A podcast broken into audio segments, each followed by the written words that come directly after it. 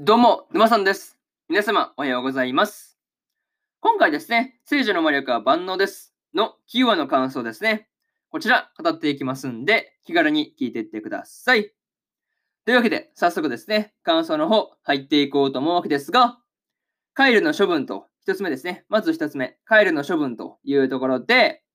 ついにね、カイルが処分、カイルのその処分ですね。まあ、これが決定していたわけですが、まあ、カイルがね、この処分ですね。まあ、これをこう、おとなしく受け入れるっていうところがね、すごく良かったなっていう風に感じました。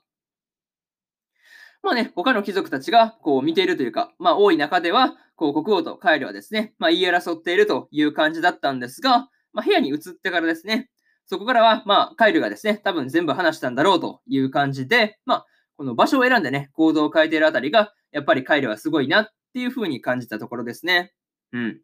にしてもね、こう王宮でカイルとエリザベスがですね、まあ、言い合ってるのを見たセイがですね、えー有利に意見を聞こうとしたら、すでにいなくなってるっていうところですね。いやー、ここはちょっとね、こう笑ってしまったところなんですが、まあ、国王たちをね、呼びに行っていたということを考えると、その動きの速さたるやいかにという感じですよね。めちゃめちゃ速いですよね。そう。いやー、めちゃめちゃ動き速かったよね。そう。あそこですぐに国王を呼びに行こうっていう判断下せるあたりが、やっぱり有利すげえなっっていうのを、この辺見ていて感じたところですね。うん。なかなかその辺すごいですよね。そう。いや、普通に感心したなーっていう話だし、まあそういうところとかです。あとはね、えー、カイルが聖にね、掴みかかろうとしたタイミングで、こう止めに入ってくれるですね。まあアルベルトがかっこよかったなという話ですね。そう。本当にいいタイミングですよね。そう。タイミング的には文句なしの、まあそうですね。まあ完璧なね、見事なこう割って入り方というか、ね、なかなかうまいことやったなっていう感じだったんですけど、いやなかなかその辺面白かったですね。そう。いや、よかったなっていう話で、まあ、話戻るんですけど、まあ、カイル、カイルとその謹慎、謹慎じゃないね、側近か。うん、側近にはですね、まあ、謹慎が申し付けられたわけですが、まあね、こう、謹慎によって、まあ、何かね、変わるといいのかなっていうふうに思ってるという話で、まずは一つ目の感想である、カイルの処分というところ、終わっておきます。で、次、二つ目ですね。えー、3人でお茶会というところで、エリザベスがですね、お茶会を開いて、セイとアイラの2人をですね、えー直接引き合わせ、引き合わせてました。うん。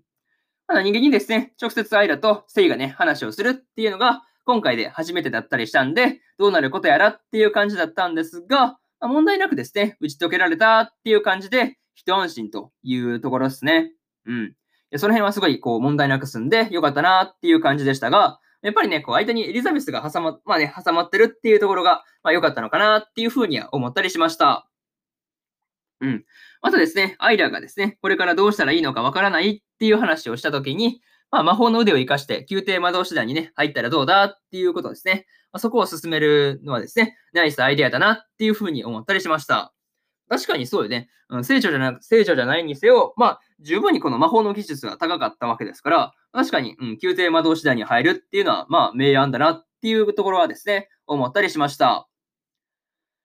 それとですね、こうアイラがエリザベスのことを、この世界でできた初めての友達っていう風にね、言ってるところがですね、個人的にめちゃめちゃ好きだったりします。うん、いいっすよね、ああいうのね。なんかこう、女の子同士の友情というか、なんかそういうところがすごくいいなっていう風にね、思って見てました。うん。まあね、こう、まあね、そんなこう、エリザベスと、えーアイラとセイのね、3人が、こう、お茶会をしてるところとかね、まあぜひとも、こう、そうですね、まあ、この後の話を、まあね、この後の、まあ次回以降の話でも、まあ見てみたいところでありますというところですね。うん。いや、見てみたいよね。そう、3人でお茶会ワイワイしてるところね。そう、普通に見たいなっていうところですよね。まあお茶会じゃなくても、この3人の絡みをね、もっと増やしてもらえればというふうに思ってるという話ですね。そう。そんなところ、そんなところで、2つ目の、2つ目の感想である3人でお茶会というところ、終わっておきます。で、えー次、3つ目ですね。遠征行こうというところで、セイがですね、アルベルトの地方への遠征にですね、同行するということになってましたが、まあ、行き先はですね、薬草の生産地であるクラウスナー領ですね。ということでした。うん。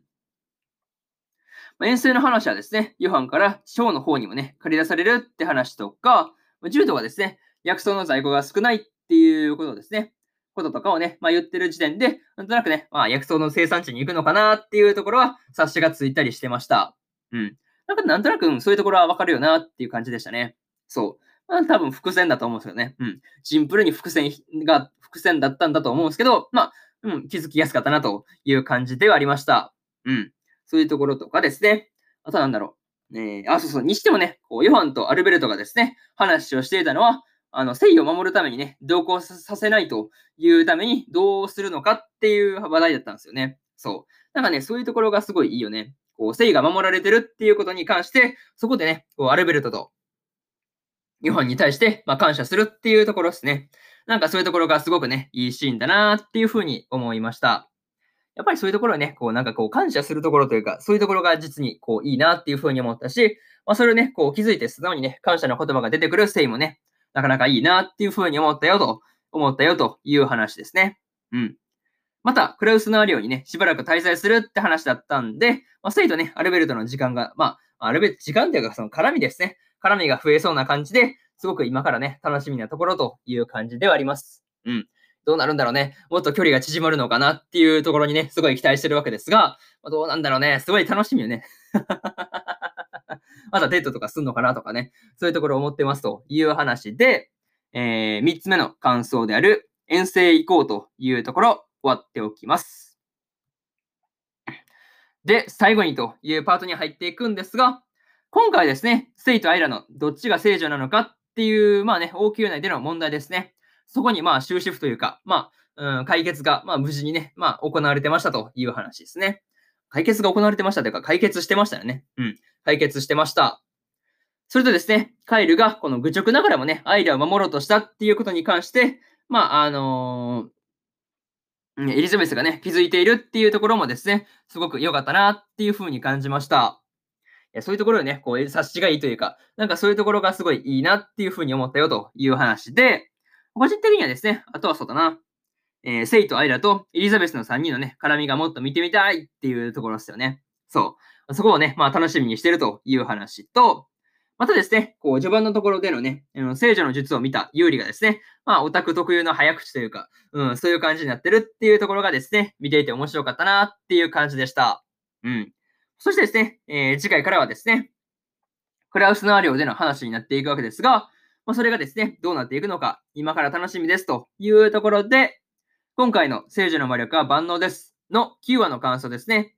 こちら終わっておきますというところですね。うん。で、えー、今までにもですね、今までにも1話から8話の感想は、それぞれね、過去の放送で喋ってますんで、よかったらね、過去の放送も合わせて聞いてもらえると、より一層ね、アニメの方楽しめるかなっていう風に思うんで、よかったらね、聞いてみてくださいという話と、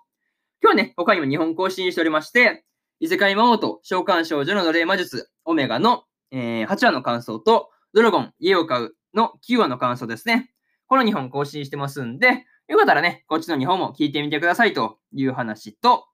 えー、明日ですね、えー、明日は3本更新するんですが、ブルーリフレクションレイの第8話の感想と、テンスラ日記の9話の感想、